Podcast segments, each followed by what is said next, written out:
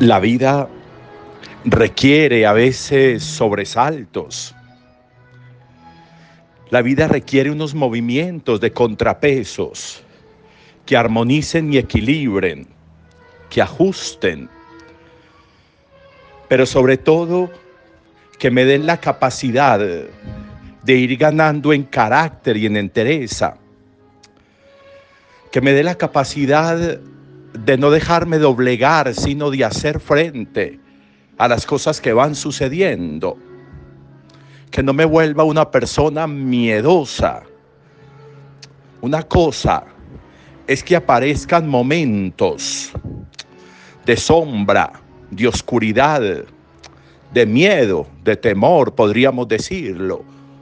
Una cosa es que aparezcan esos momentos, una cosa es que lleguen emociones, a nosotros provocadas por alguna situación real, como sucede con los discípulos en el barco, cuando Jesús les dice vamos a la otra orilla.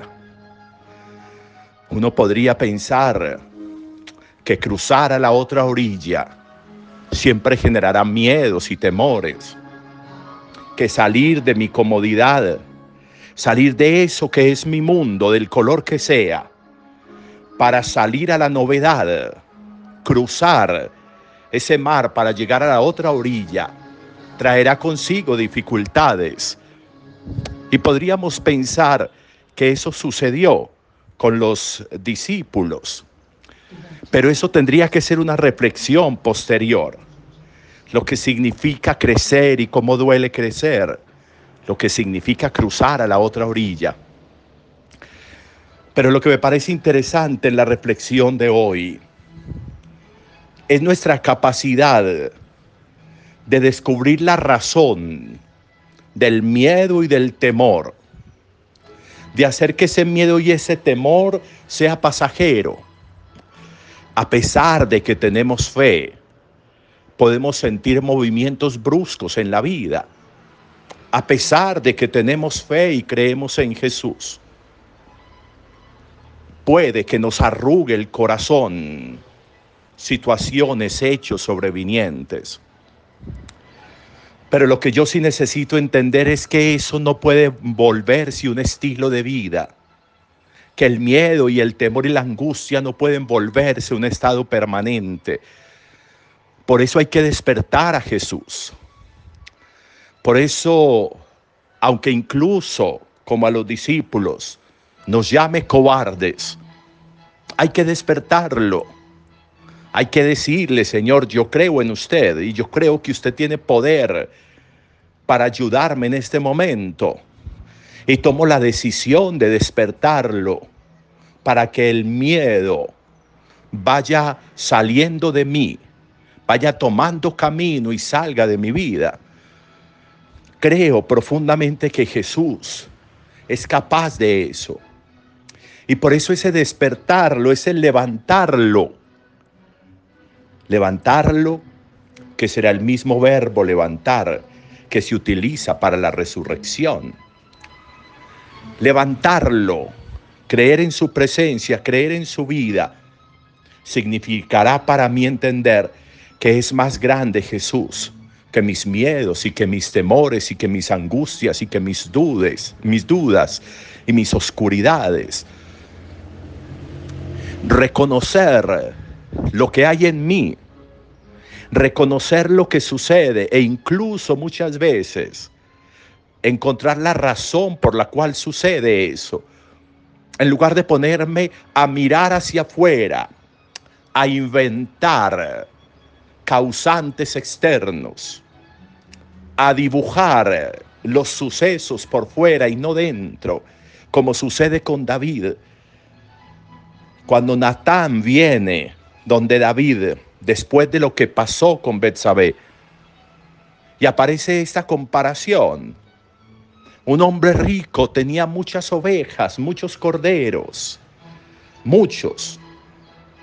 Y había un hombre pobre que solo tenía una corderita.